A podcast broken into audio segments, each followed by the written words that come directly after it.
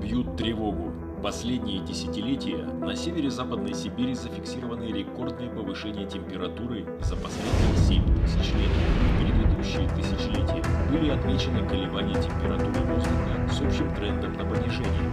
Однако в последние десятилетия температура достигла самых высоких значений. На протяжении 40 лет ученые из уральских университетов создавали длительную древесно-кольцевую хронологию по ширине годичных колец деревьев Ямала. Годичные кольца деревьев являются одним из лучших источников данных о температуре воздуха в прошлом. За это время ученым удалось изучить информацию о летних температурах за 7638 лет. Выводы о причинах таких температурных аномалий ученые делают на основании влияния Солнца и деятельности человека. Они настаивают, что антропогенный фактор, а не естественные природные процессы, является определяющей причиной нагрева территории. Давайте рассмотрим те источники нагрева, которые авторы не рассматривают, но они могут быть основными. Посмотрим на литосферную плиту под Западной Сибирью. Фундамент Западной Сибири вовсе не монолитный, он состоит из разновозрастных блоков земной коры с множественными разломами. Эти разломы сейчас активируются, появляется сейсмическая активность там, где ее раньше не было. У людей начинает внезапно закипать вода в колодцах, и зимой, несмотря на морозы, под снегом горят торфяные болота. Картину довершает то, что именно в этом направлении сейчас с ускорением дрейфует северный магнитный полюс а во внешнем ядре именно под этой зоной ускоряется течение расплавленного железного потока. Здесь находится самый быстро поднимающийся мантийный плюм на планете. Уже сейчас тонкая литосферная кора под Западной Сибирью начинает подмываться магмой и истончаться. Еще в работах Игоря и Елены Морозовых из Университета Вайоминга по данным 90-х годов прошлого века указывается на ослабленность, сильную неоднородность и признаки плавления нижней части литосферы в центральной части Западной Сибири.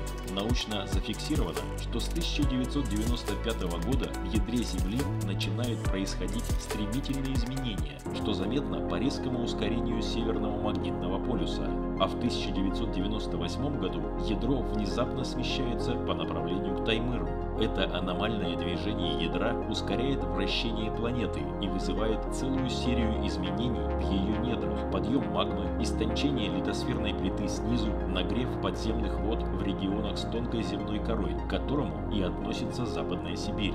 И сегодня деформация планеты, вызванная смещением ядра, продолжает стремительно нарастать. Глобальные изменения климата нашей планеты связаны с проявлением цикличности 12 тысяч лет вследствие воздействия высокоэнергетического космического излучения на ядро планеты. Каждый такой период на планете происходят климатические катастрофы, Почему внутренние процессы, ведущие к выбросу огромного тепла, усилению геотермального потока, были проигнорированы при установлении причин такого и аномального повышения температуры?